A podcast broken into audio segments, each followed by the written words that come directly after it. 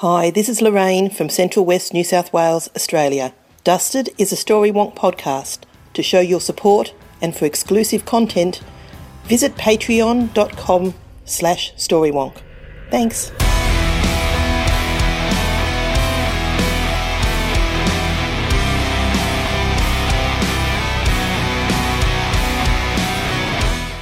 Everyone, and welcome to the show. I'm Alastair Stephens. And I'm Sarah Kate Pazant, and welcome to Dusted, your Is There a Cramp in Your Pants? Buffy the Vampire Slayer podcast. This week, we're watching episode 14 of season 6 of Buffy Older and Far Away. This episode aired on February the 12th, 2002, and was written by Drew Z. Greenberg. This is his second ever Buffy episode after Smashed, which is currently at 74 on the big list. But he will go on to write another four episodes before the show is done. Older and Far Away was directed by Michael Gershman. This is his seventh of 10 episodes, and I think it's fair to say, Sarah, we like this one. It's a really good episode. I agree. Yeah. I'm so glad that this is as good as I remember it being. I've Mm-hmm. always loved bottle episodes. I've always loved this episode specifically. Yes. It's really solid work. I agree. Yeah. So, before we get to our discussion of Older and Far Away, though, Mm-hmm. we want to look backward to our discussion of Dead Things last week because we didn't necessarily communicate what we wanted to communicate This is true. about yes. Andrew and Jonathan. Last week I had made a joke about wanting to like set aside Jonathan and Andrew and like just give them a hug, but I didn't express fully that um, I don't believe that that is the correct course to handle these guys. Obviously, they are as culpable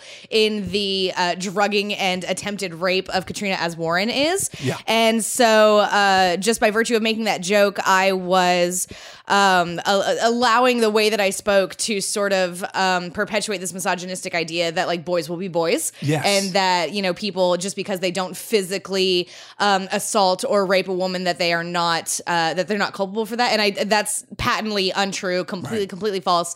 And I wanted to apologize for uh, saying that in that way and not like completing that thought um, and for, uh, you know, hurting and disappointing some of our listeners because I never ever want to do that. And I definitely don't want people to think that, you know, we think that what Jonathan and Andrew are doing is, is okay at all because right. it's totally not. Yeah, and I'm right there with you. I think that you're right. We had kind of had that understanding between ourselves, but Yes. perhaps hadn't, fu- hadn't fully articulated that in front of the microphones, which is kind of a problem when you're recording a podcast. Mm-hmm. Right. Yeah. And then putting it out there for the world to listen to. Yeah. These are very difficult and complicated subjects. And I do Mm-hmm. think that there is a perspective that we share on Andrew and Jonathan where we're seeing them as partially, at least, victims of Warren. Mm-hmm. But that is not to remove or to excuse their culpability in the Absolutely. truly terrible things Yes. that they have done. So we'll try and be a little sharper and a little more precise when we Mm-hmm. talk about these things in future, but still preserve a space for. I don't know, differing responses to the geek Sure, trio and- and drawing that line of distinction between Warren's outright malice Mm-hmm. and the more simple, more self serving, more naive evil Yes. of Andrew and Jonathan. Complicated stuff. And it's not going to get less complicated as we move through the rest of the season. Sure, So- absolutely. Yeah. And just wanted to thank those listeners who did kind of call that out and point that out to me that that was uh, the incorrect way to respond to that and Yes. sort of and how it did need to be addressed. And so thank you guys so much. Um, I'm still learning. I'm still learning about intersectional feminism and like what it means to be an ally and Sure. all of that. And so uh, definitely not going to get it perfect, but thank you for being patient with me and thank you for pointing that out. And please continue to do so in the future and allow me to uh, uh, address those mistakes and then do better as we move forward. Yes, and that goes for me too. I think that it is Mm-hmm. Absolutely. difficult always to to be as precise as you want to be, particularly when you're trying to make a show that isn't just a parade of, of depression and, and Right. despair. Yeah. Which, yeah, the show could turn into through parts of season six. Yes. This week, though, we get to talk about a relatively light episode. I mean, by the standards of season six. Sure, yeah. There's really few problematic elements here Mm-hmm. that we'll really need to discuss. I like Spike and Buffy in this episode. They, I, I actually do too. I like them quite a bit in this episode. Sarah, is this the time through Buffy that we're actually being won over by Spike? Oh man, maybe. I can feel it happening and I don't want it, but it's happening nonetheless. Let's get into our discussion then of Older and Far Away. And probably we should frame this with a brief discussion of the bottle episode. yeah. Because this is a very contained episode of Buffy. We get a few sequences right up front that take place outside of the Summers home, Mm-hmm. but everything else takes place within that building that we know so well, that Yes. home that has been our home by proxy now Mm-hmm. for the better part of six years. Mm-hmm. I love bottle episodes. I love episodes which allow us to take a different perspective on an established space. Yeah. They keep our characters focused, they keep them tight, and we get to explore all of these different lines of conflict, all of these mm-hmm. different relationships within that space. I like very much the way that the show sets up that conflict through the first act mm-hmm. and then continues to explore it as we move forward.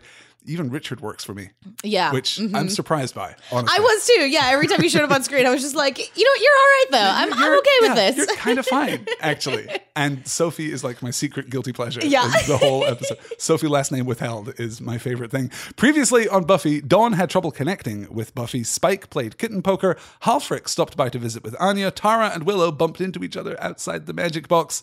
And it turns out that there's nothing wrong with Buffy, even though she wishes that there were. On the eve of Buffy's birthday, she makes her excuses to Dawn as she heads out to battle a demon. There's nothing for Dawn to do but to finish her homework and have a lonely, early night. This first scene works so well for me. And we talked a mm-hmm. lot about this last week about Yeah. Dawn's arc through the season and how mm-hmm. easy it is to misconstrue, I think, what Dawn is going through. That if Right. you watch it week to week, if you just take a self contained episode mm-hmm. and look at Dawn's behavior, she can seem petulant and whiny and perhaps Right. underdeveloped. Mm-hmm. But looking at Dawn's arc in context, it works so well for me. I completely agree. I love. I've always loved Dawn. I was never like a super big Dawn hater, um, even though occasionally I thought she could be just a little bit obnoxious. But I love now going through this again and seeing like this quiet arc that we have going on in the background that we're not spending a whole lot of time focusing on. We're going to this week, which is really nice. Um, but yeah, I I am really happy that we have uh, like jumped to sort of the culmination of her storyline and what's going on with her, and that we're now going to like start dealing with that in a, a stronger way. Particularly at the end of this episode, whenever we have uh, everybody else is leaving the house, but then Buffy decides to stay in with Dawn and actually spend some time with her sister. I love that so much. Yeah, we're not excusing Dawn's behavior again. Mm-hmm. Right. tie back to last week's discussion, Dawn is culpable for the things that she has done, but Yeah. we understand that her situation is complex and that she Mm-hmm. is carrying these heavy, heavy burdens, and that ties back all the way to the body and arguably beyond. I think that Dawn's isolation connects all the way back to her introduction as a character and to Mm-hmm. the revelation of her nature. You know, when we hit that point where she understands for the first time that she is not completely human or was not Right. completely human, that she mm-hmm. was created and therefore was always, in a sense, alone. Mm-hmm. That is only compounded by. Joyce's that hurts death, my heart. Okay. By Buffy's death. Yes. By all of these terrible things happening. Mm-hmm. By Tara's absence. And Tara's presence, of course, in this episode is is illuminative. I mean, it's just beautiful. I didn't expect watching this again to find series best Tara for me mm-hmm. in this episode. Yeah, she's amazing. Series best Anya, mm-hmm. maybe. I really love Anya's turn in the third Yeah. act, and I am completely convinced by it, which is oftentimes a problem for me with Anya. She doesn't always come across as a complete character Right, yeah. but she super does Mm-hmm. in this one. I just really like this opening scene. We transition from there to the graveyard where Buffy battles a reappearing, disappearing demon with a sword, but when she stabs it, she assumes that the demon ran away rather than being sucked into that aforementioned sword, which Buffy takes with her as a trophy of battle. Which is maybe the one beat in the episode that doesn't completely work for me. Right.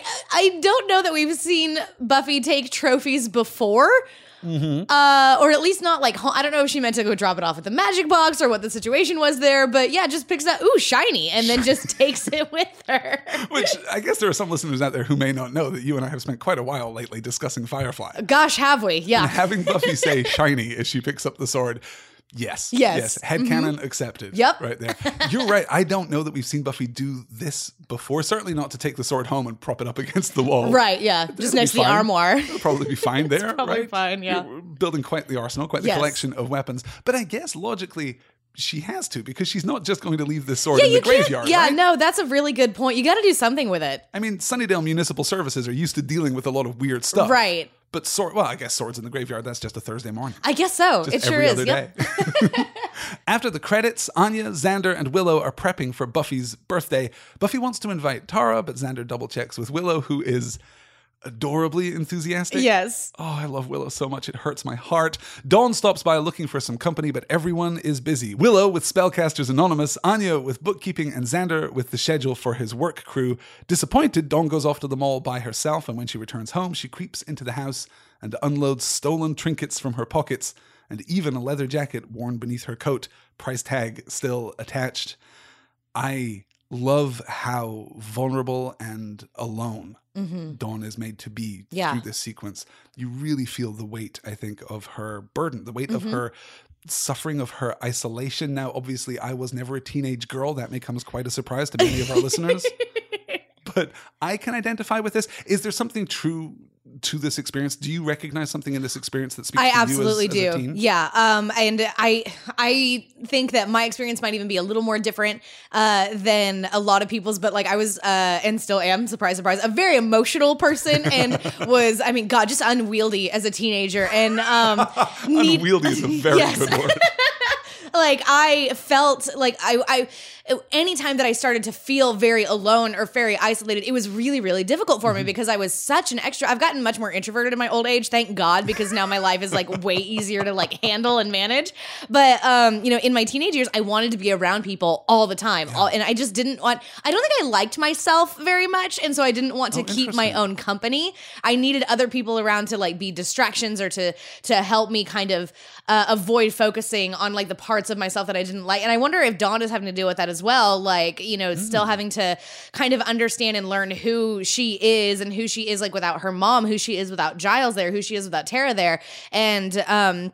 I think that it can be really difficult to like really intentionally focus on yourself and have to like, especially when you're like 15 and you barely got the tools to manage any of that. Right, and so much of your life has been transformed by forces outside of your control. right It's by literal difficult. supernatural forces yeah Mhm. i'm sure that makes it way more complicated What do you make of Dawn's kleptomania specifically? Why is she stealing? Because there are a lot of self-destructive behaviors Yeah, in which she could mm-hmm. engage. Mm-hmm. I guess I'm perhaps begging the question here: Do we see her kleptomania as self-destructive? What is it that she's trying to accomplish here on, on an mm-hmm. emotional level? i wonder if it's we've talked about this a lot actually in several past episodes and I, I guess that this is just sort of a running theme that we're seeing i wonder if it's a control thing um i wonder if it's just something where this is a thing that she can do. It's not a good thing. Uh it's an illegal thing that she is doing. But it is something that she has control over. She can choose what things she's going to steal and take and have and Yeah. and feels as though she's got you know everything else in her life is you know supernatural this and magic power whammy that. And but she can control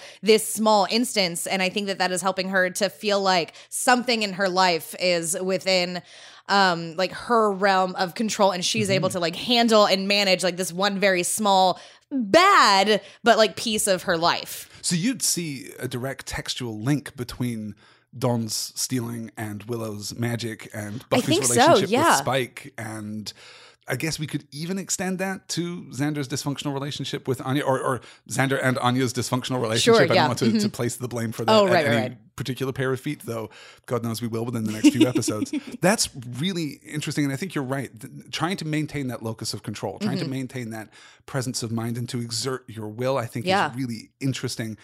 I'm really curious that Dawn steals from the mall and also from the magic box. Yeah, you, that seems. Yeah, that was probably uh, the worst of her plans. Uh, you know, because someone's gonna catch that, right? Right, I right, mean, right. um, obviously she's not getting caught while she's like taking this leather jacket, like with the security tag still on and everything, like right out of the mall. Fantastic leather This jacket, really excellent Yes. leather jacket that I wanted very desperately when I was 15 years old and first watching this show, and still kind of want now. It's kind of. Yeah, Yes. yeah.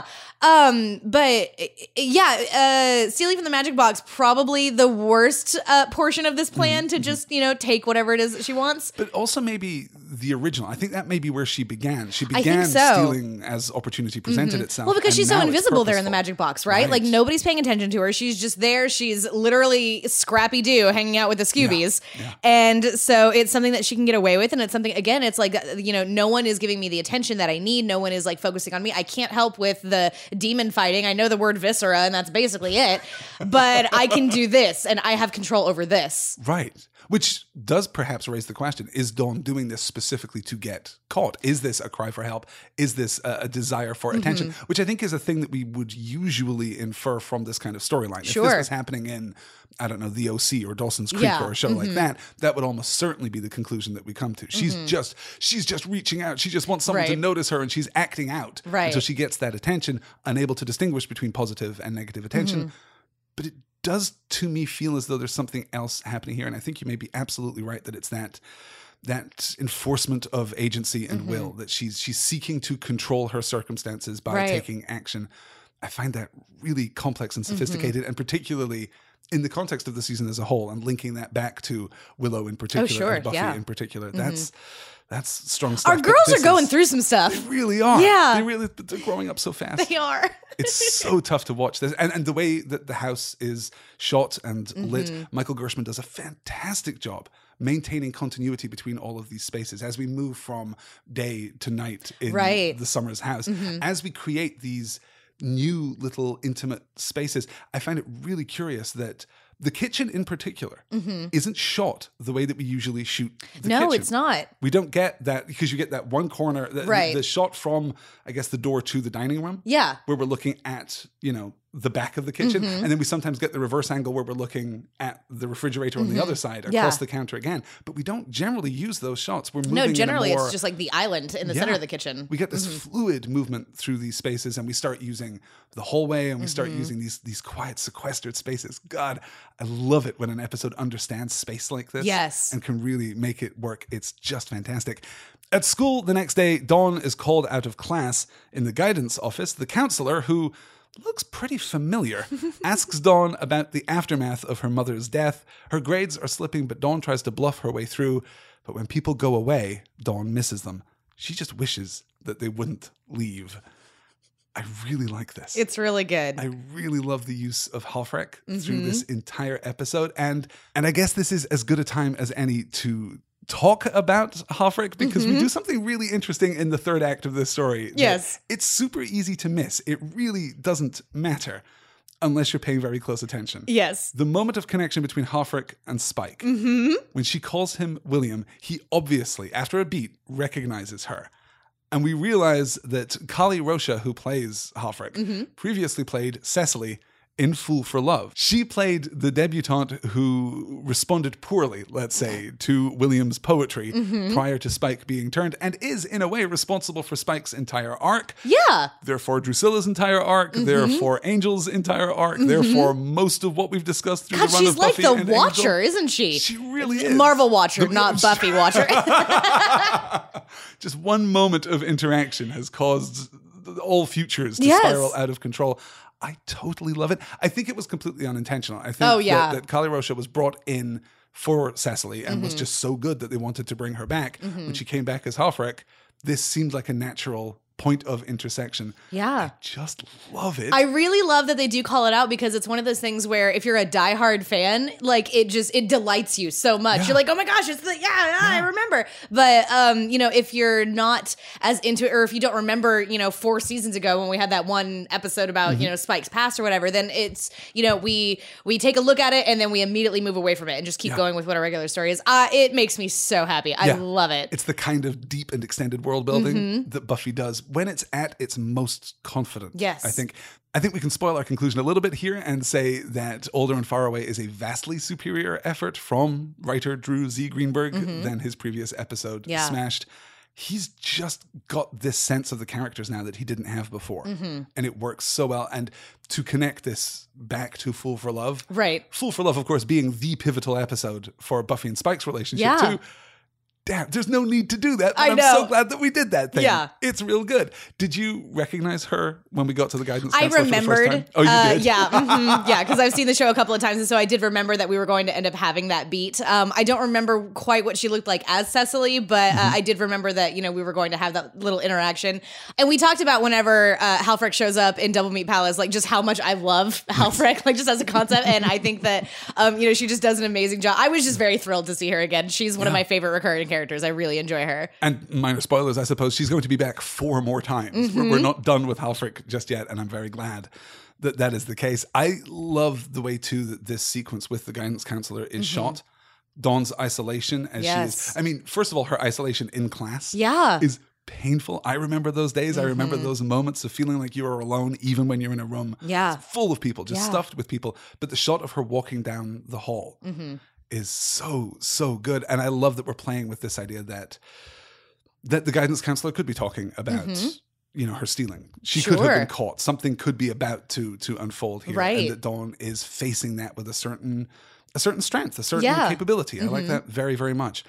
Back at the house, Xander and Anya quiz Buffy about who she's invited to the party, including Sophie last name withheld from work. it turns out that they've also invited someone as a setup for the Slayer. Buffy meets Tara at the door and they talk a little about Spike until Willow comes downstairs and she and Tara talk with equal parts sweet and awkward.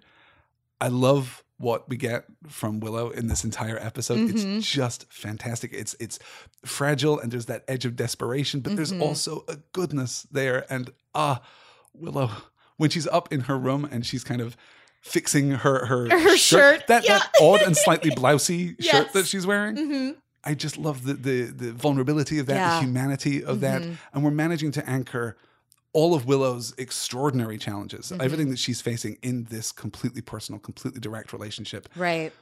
We got to talk about Amber Benson.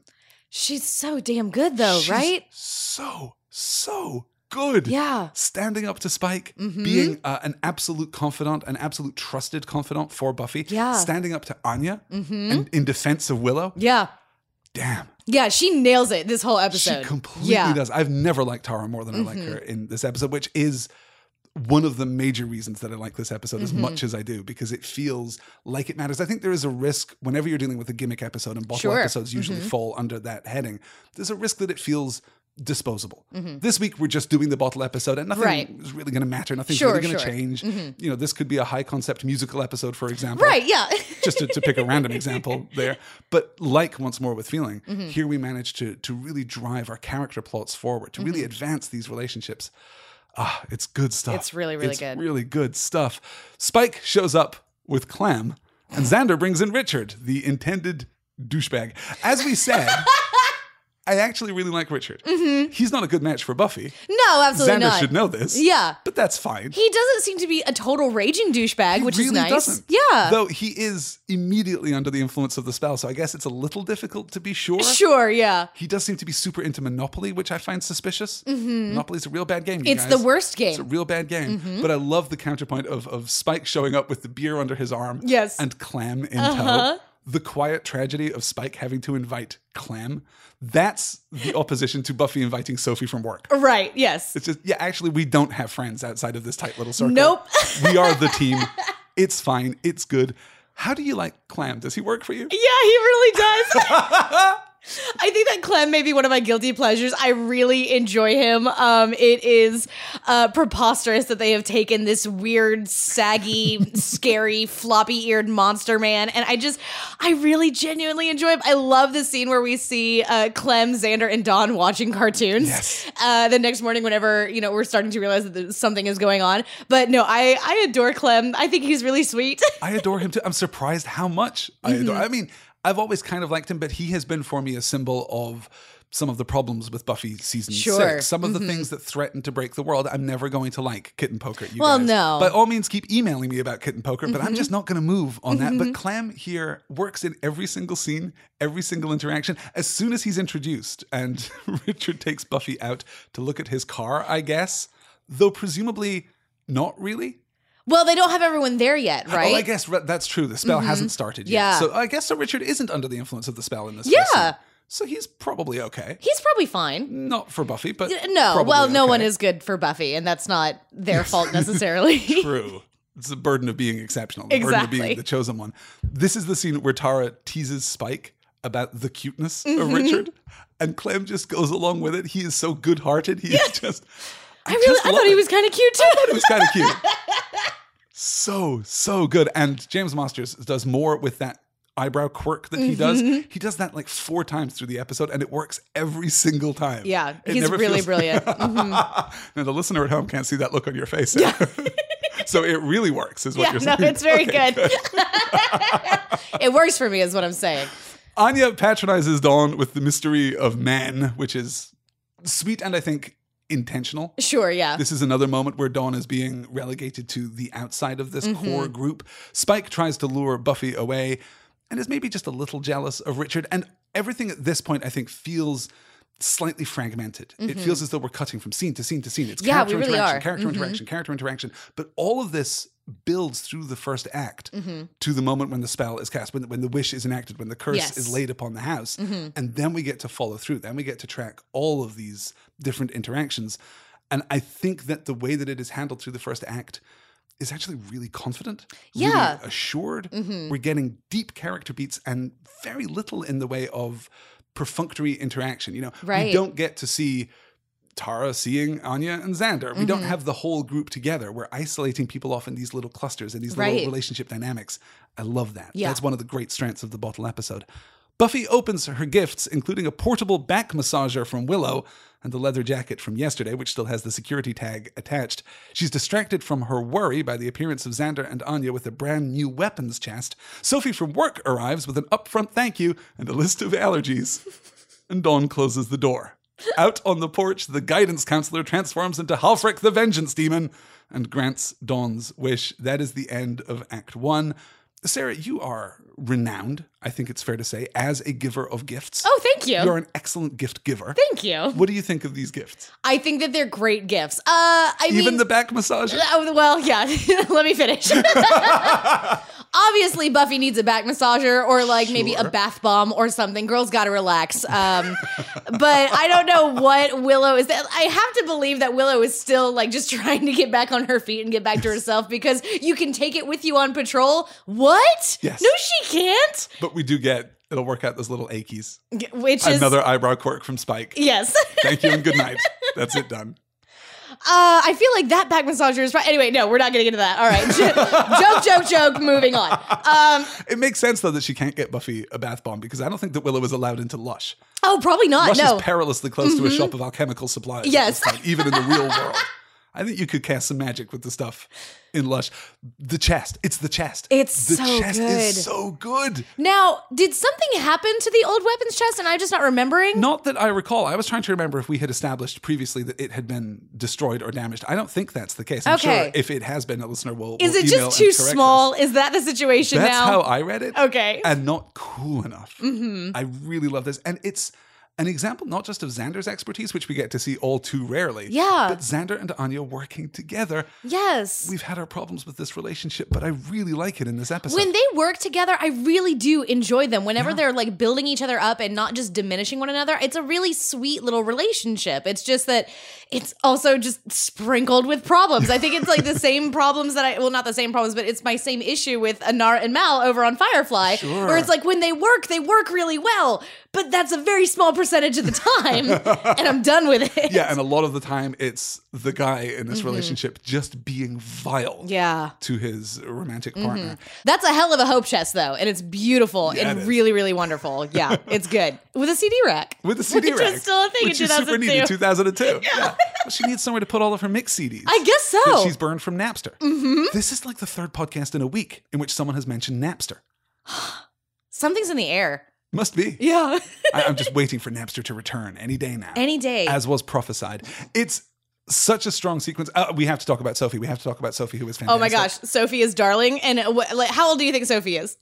She was dropped off by her mom, which makes me think probably not that old. Probably Mm-hmm. She's like 17 she's or something, closer to right? Dawn than Buffy, Yeah, yeah. It's so good with the list of allergies. Mm-hmm. Ah, I just adore her. That actress is fantastic. Yes. I could do, yeah, The Adventures of Sophie in Sunnydale. Mm-hmm. That would be wonderful. Just her walking through Sunnydale bewildered. Did- like having no idea. God, she's the most innocent creature in all of Sunnydale.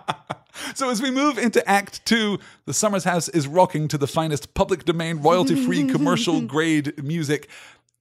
After the playing of the really weird salsa music Mm-hmm. in Buffy's kitchen so long ago, we got a lot of emails saying, "No, no, this is actually just Buffy's taste. She just really likes she public has really domain terrible music tastes. Yeah, which makes sense because Buffy as a show is more than willing to actually pay for music. Yeah. Now, one of the reasons, by the way, I should say that we have bottle episodes in mm-hmm. serialized fiction is that bottle episodes are, super cheap. Yeah, that's what. I, yeah, they're inexpensive to do. Yes. We didn't have to spend a whole lot of money on this episode. It's a short shoot. You get to mm-hmm. do it quickly. You get to do it for very little money, and it is possible that the budget at this point was being.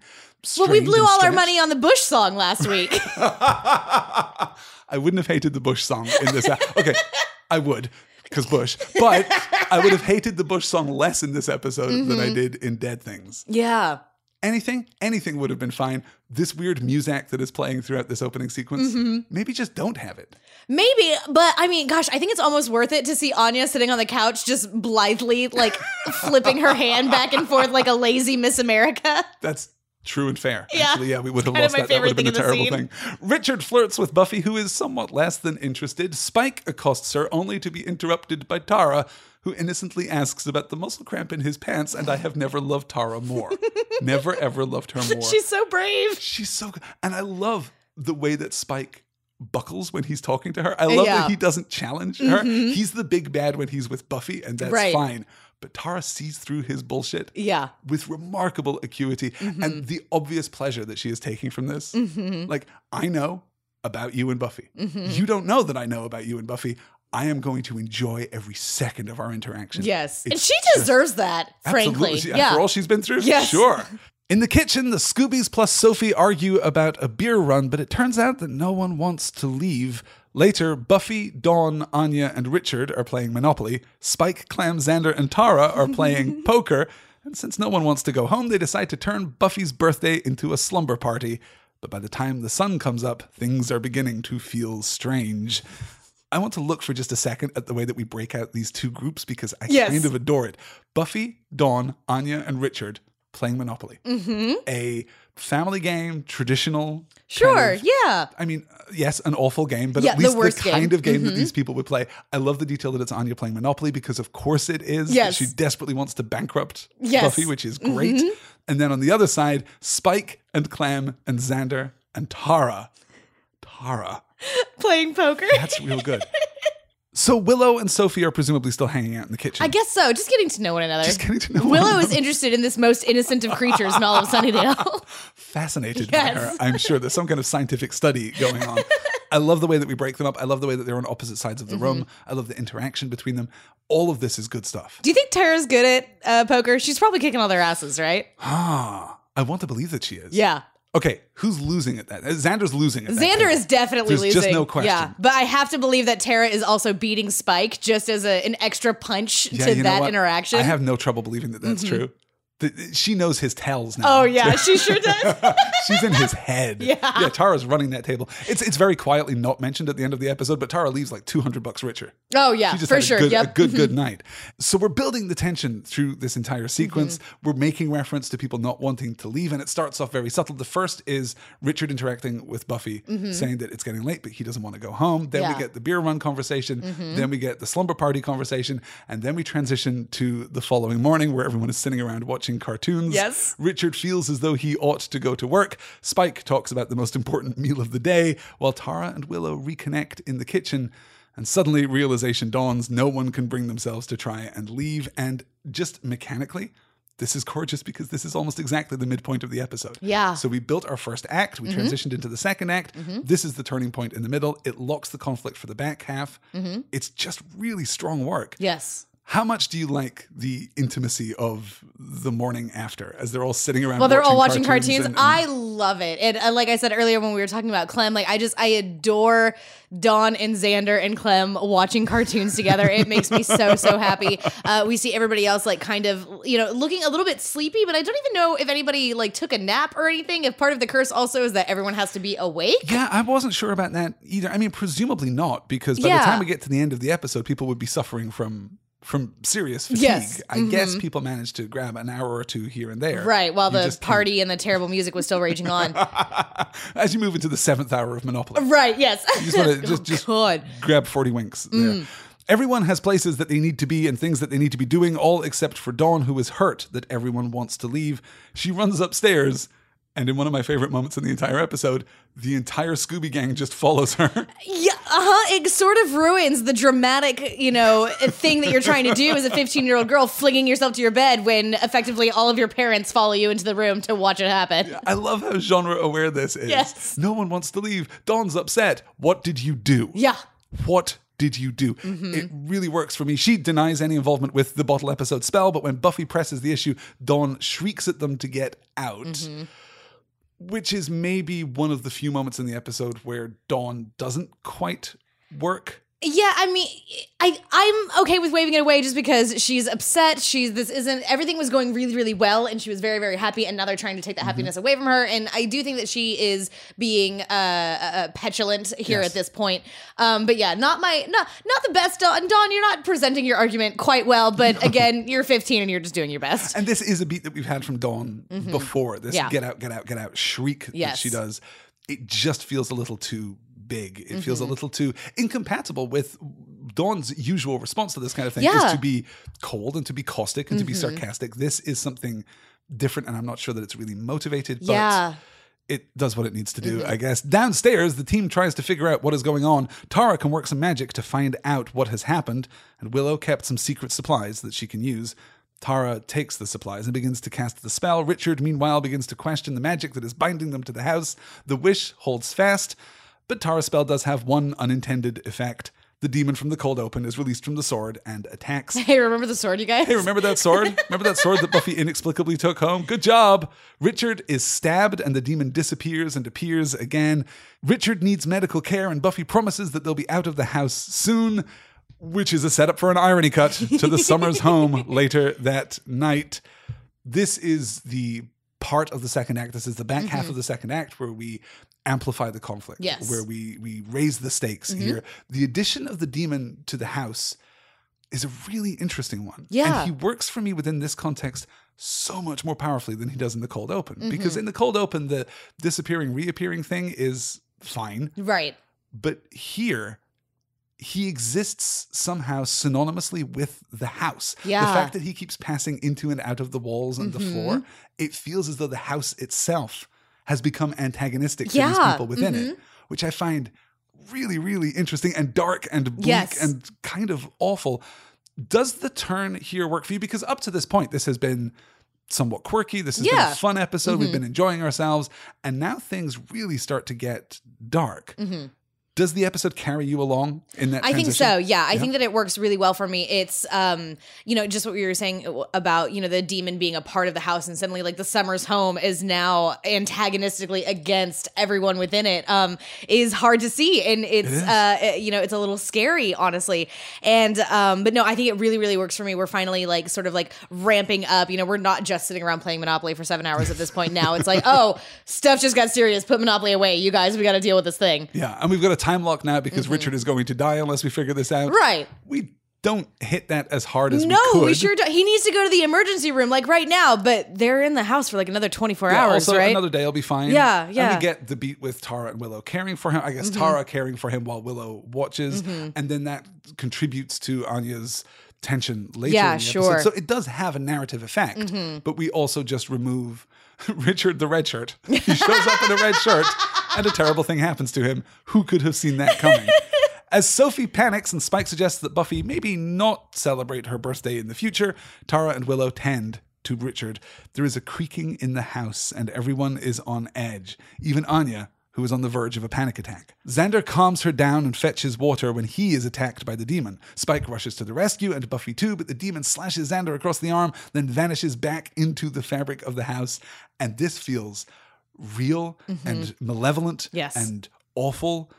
I love the scene between Xander and Anya. Mm-hmm. This is a new perspective, I think, on Anya. We've never seen her feel quite like this, but it Right. feels compatible to me. I This- think this so. Yeah. to me. hmm I mean, I you know to have them trapped in this house. First of all, they're just stuck in the house, and it's like, okay, well, we can deal with this. This is fine. But now also the house is attacking us. Yes. effectively. You know, we've got this demon in here who is going to kill us, and we can't get rid of him. What are we supposed to do?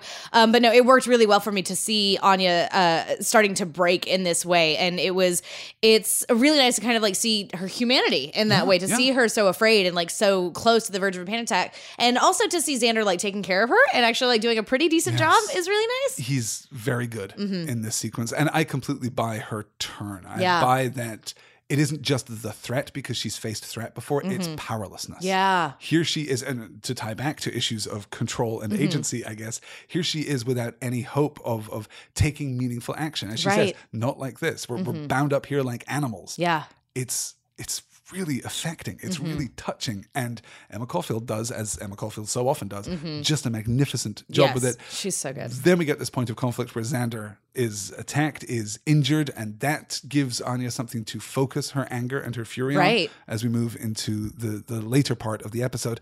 Later, Buffy talks with Dawn. Dawn says that Buffy doesn't know what it is to be alone. Anya, meanwhile, suggests that Willow can break the spell anytime she likes, but she's choosing not to. Xander suggests, hey, maybe one little spell, it wouldn't be so bad, but Willow stands her ground and refuses. Anya gets angry at Willow's failure to control her magic in the first place, but Tara intercedes, protecting Willow. This scene is so good. This whole thing Yes. just works for me. And and bracketing this with Buffy and Dawn Mm-hmm. Is really interesting because this is an episode about Dawn. Yeah. And it is an episode primarily about Dawn's relationship with Buffy. Mm-hmm. But we start that conversation.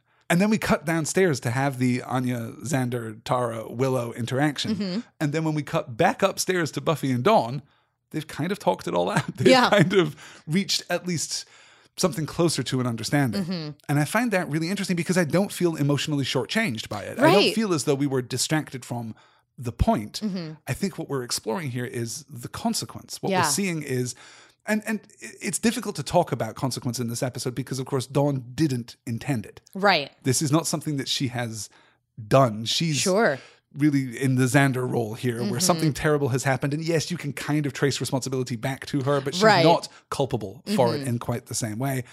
How does that work for you? Do you feel as though you get shortchanged between Buffy and Dawn? Do you wish that we'd seen more of that exploration? I do wish we had seen just a little bit more because I think that whenever Dawn, you know, basically accuses Buffy, you don't know what it's like to be alone. I just Yeah. want to be like, oh, honey. Oh, like, honey. do you even have any idea what a Slayer is supposed to be? Do you have any idea? One idea? girl in all the world. yeah, it you says that on my get- business cards. Right, you can't get more alone than that. Right. Um, and you know, we we focus so much throughout the entire series about how different Buffy is because she chooses not to be alone Yeah. and chooses instead to surround herself with her friends, with her watcher, with her family. Um, and I just wish that we could have seen maybe a little bit of the verbal smackdown there where Buffy was like, okay, no, you think, okay, all right, real quick though. And also, it would have been just nice because, you know, Buffy has been feeling especially alone this entire season. Sure. And to sort of see, um, how uh, Buffy and Dawn sort of interacted there would have been nice. It would have been really heavy though, I think, and I'm not sure that we had enough time, especially with some of the other stuff we have going on. But you know, at the end of the episode when we have Buffy and Dawn together in the house, I imagine that that's what is That- that's happening. the conversation yeah, that that's the conversation. that. I really want to believe that's I hope so, yeah. yes. I love Anya's anger. I love the attack on Willow. I mean, my heart breaks for Willow, Right. Of course, but Anya's not wrong Mm-hmm. in a sense. Willow is putting her well-being above the well-being of the people that she loves. Yes. and sometimes you have to do that. Sometimes Yes. that's what being an adult is. You Yeah. can't always sacrifice everything. Right. We agree, I assume, both of us, Mm-hmm. with Willow's decision to remain outside of this this magical influence. I think so. Yeah. her ground. Mhm. Yeah. Yeah. It's incredibly powerful. And Tara stepping up is a moment Oh my gosh. Unadulterated triumph. Yeah. It's really, if Tara really had great. Mm-hmm. done nothing else in this episode, nothing else in this season, I would still have loved her for this Mm-hmm. moment. it's so nice when we give her stuff to do and whenever it's like important heavy stuff Yes. to do she handles it so beautifully and so wonderfully yeah it's it's fantastic Yeah, there was a long while there where Tara was just damseled every week Yeah, just to motivate action. Yes. That has long since yeah passed. we are no longer doing that which She's is great She's now yeah. Mm-hmm. one of the most capable people in the extended cast of, of Buffy the Vampire Slayer. Upstairs, Buffy and Dawn talk more. Buffy hasn't been around, but she says that her most important job is protecting Dawn. Mm. Dawn mentions the guidance counselor, and Buffy puts the pieces together with surprising speed. like really really quick right Guidance counselor? It's a curse! did you make a wish okay. did she just remember you know way back when when uh, anya was still a demon and not a human who became a demon somehow i mean like it's just yeah, no, it was remarkably quick, but I guess like we're coming up on like our act three and like we've got to kind of like start wrapping Yes. stuff up and take care of it. But yeah, it is a little swift, Mm-hmm. but because we echo this from Anya later, I really like the idea that don't make wishes around strangers. What are you doing? Yeah. You live in Sunnydale. This is You a should terrible know idea. better. What are you doing? Anya, meanwhile, desperately ransacks Dawn's room looking for a clue as to what has happened and finds a haul of stolen jewelry from the magic box and from other places. Dawn runs downstairs, but Anya pursues her, betrayed. Buffy tries to protect her sister, but realizes the leather jacket was stolen too. Buffy mentions the wish, and Anya, too, puts the pieces together awfully quickly. Halfrek finally appears, just in time to be stabbed by the sword demon. Buffy and Spike attack the demon until Buffy seizes the sword, chases the demon as he tries to pass back into the wall, stabs her own house, and then finally breaks the sword over her knee. Mm-hmm. This is great. Yes. This is just great. Having Halfrek appear and be immediately, it would seem, killed. Uh, Yeah, I forgot that that happened, and I Yeah. was genuinely shocked. It's a great moment. And Mm-hmm. then, yes, obviously, as we discussed, the symbolism of the demon inhabiting the house, Yeah. Mm-hmm. being in the fabric of the house, Buffy plunging the sword into the wall of her family home. It's really powerful stuff. Yes. Mm-hmm. I just love the way that it plays out. And then we get back to the emotional core. Anya rushes for Halfrek's pendant, but the vengeance demon, it turns out, is still alive. Sorry, the justice demon, it turns out, is still alive. Anya asks her how she could possibly do this, and Halfrek explains that she was protecting Dawn, who was suffering in silence. Mm-hmm. That is the moment where we get the interaction between Halfrek and Spike, which is Yes. so good and Yeah. I love so much. This entire sequence is so great. I love when we have Anya chasing after Dawn and being like, "How could you do this? You're my friend. Yes, You know, this yes. is this is my job and all of this." And Buffy rushing to Dawn's rescue. Like, I love this entire sequence. It's so good. Everyone is doing so well in this whole scene. It's We- perfect. totally landed. And God, I love that we don't play it for a joke. Yeah. I love that this isn't Anya loves money more than she loves most things. This is Anya genuinely feeling betrayed. Mm-hmm. Yeah. Genuinely afraid and insecure and vulnerable. Playing that straight Mm-hmm. Yeah. as we do is maybe the strongest choice that this episode Oh, yes, makes. I absolutely. just adore it. Then we get the movement through you know, Mm-hmm. the, the the resolving of the curse. Halfrek tells them that all they have is time and each other, and tries to vanish dramatically, except that she doesn't because now she is bound by her own spell, hoisted by curse, her Hallie. own petard. She petulantly lifts the curse and Damn it. vanishes, and the danger is over.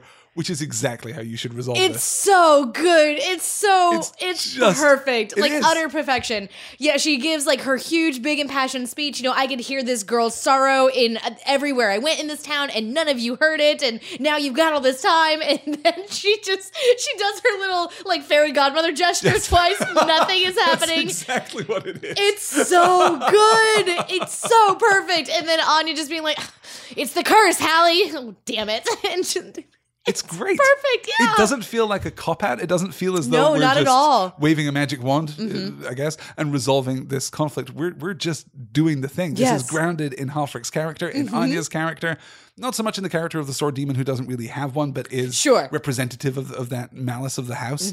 I really love the way that it resolves. And yeah, Halfrek is just incredibly She's charming. so good. Yeah. I now can't wait for her to show up again. Willow thanks Tara for standing up for her and for taking the last of her magical supplies with her. She explains that she was simply keeping a safety net, but Tara tells her that now is the time to do it right and observes that even when things got bad, Willow said no. Everyone leaves. Anya talking about punitive damages to Dawn, which is a beat that I adore. they walk out marveling at the beautiful night, and as Dawn smiles, Buffy closes the door the end of this episode is it's just perfect. It's so so good. I love how composed, how balanced, how confident Mm-hmm. it is. The whole thing just works for me. I leave this episode feeling warmer for this entire ensemble than I Yeah. Mm-hmm. have for a while because season six really is the season in which we break the ensemble. yes. The Scoobies are not, after being unified at the end of season four, Right. moving through season five and looking at Buffy as an individual hero, but the Mm-hmm. Scoobies still as a unit. Season six, we break the cutie. Season Yeah. six, we destroy this family unit. Mm-hmm. But here, in this very quiet and very simple way, we see that what Dawn wanted has actually happened. Yeah. That they have been, in a sense, reunited, that Mm-hmm. these bonds have been forged. The wish was not entirely disastrous. I mean, pretty disastrous for Richard. Yeah, yeah, yeah. He had a tough night. Richard had a bad time. Sophie's probably not going to forget this anytime Probably soon. not. Yeah. But that's why they're not our friends. That's why they're not our people, Sarah. Yes. They get to go off and have friendships and relationships of their own. That's right. But the family, the family remains and endures. And Yes. I'm just so warm toward this episode. Mm-hmm. It feels like a really weak kind of compliment to play the to pay Right, the yeah. episode. It's just ah, it makes me feel real good at the No, end. No, it really does though. Yeah, no, I feel I feel like we're starting to heal now. We're going to be Yes. better from this point on. yes, that may not turn out to be completely true. Mm-hmm. Nope. but a moment of hope. We, hope is the deadliest thing. that is absolutely the tagline for season six. Yeah, it sure is. right there. We have to take older and far away now and put Mm-hmm. it on the big list of every Buffy episode ever. Obviously, we're both, I think, positive Yeah. on this episode. That said, it's fairly inconsequential.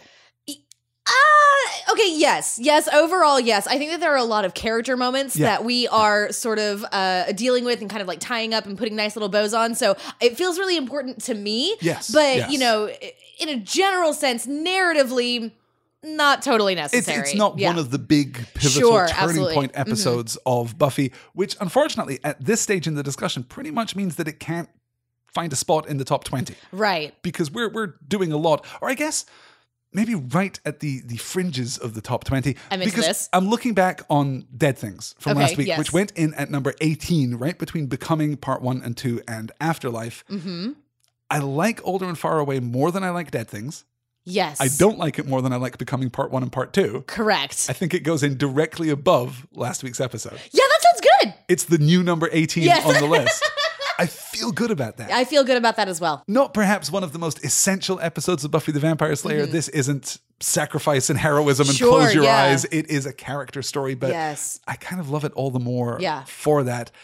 Yeah, that feels good. Number Th- yeah, 18 yep. on the list, older and far away. That will do it for this week's discussion. We'll be back next time with episode 15 of season 6, As You Were, in which an old flame Aw, returns man. to Sunnydale. Had you forgotten that that was the next episode? it's Riley Finn, you guys. Riley ah, Finn returns okay. to Sunnydale. Fine. If you've got thoughts and would like to share them with us, please visit storywonk.com slash contact for more information on all the ways that you can get in touch or follow at storywonk on Twitter for the latest updates, announcements, and vengeance demons. I mean, justice demons. Justice demons, Just Alastair. FYI. Justice demons. Just FYI. That'll do it for this week. We'll be back next time with more. Until then, I'm Alastair Stephens. And I'm Sarah Kate Bazan, and this is Dusted.